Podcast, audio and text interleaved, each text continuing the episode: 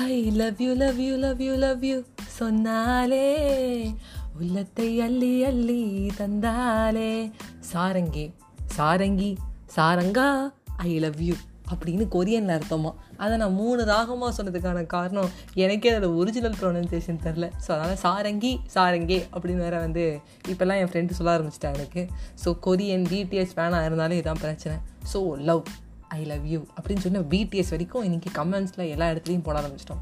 So what is real love உண்மையான love என்ன? நம்ம எல்லா இடத்துலையும் அந்த லவ்வை கொடுத்துட்டே இருக்கோம். ஸோ உண்மையான லவ்வுக்கு ஒரு அழகான கதை. பதினாலு வயசு பொண்ணு. அவன் அண்ணாவுக்கு வந்து ஒரு இருபது வயசு இருக்கும். அந்த அண்ணா கிட்ட போய் கேட்குறா அண்ணா லவ்னா என்னன்னா எல்லோரும் லவ் லவ்ங்கிறாங்க சாரங்கிங்கிறாங்க. சாரங்காங்கிறாங்க. என்னண்ணா அப்படின்னா அப்படின்னு கேட்குறா அதாவதுடா உனக்கு ஃபைவ் ஸ்டார் சாக்லேட்லாம் பிடிக்கும்ல? அண்ணன் ஒரு நாள் வாங்கிட்டு வந்து பேக்கில் வச்சுருந்தேன். அதை நீ எடுத்து சாப்பிட்ட. எனக்கு தெரியும் நீ தான் சாப்பிட்டேன்னு. உனக்கு அது பிடிக்கும்னு தினமும் வந்து உனக்காக நான் வந்து அந்த பேக்கில் ஒரு சாக்லேட் வச்சுருக்கேன் பார்த்தியா அதுக்கு பேர் தான்டா லவ் அப்படிங்கிறாங்க.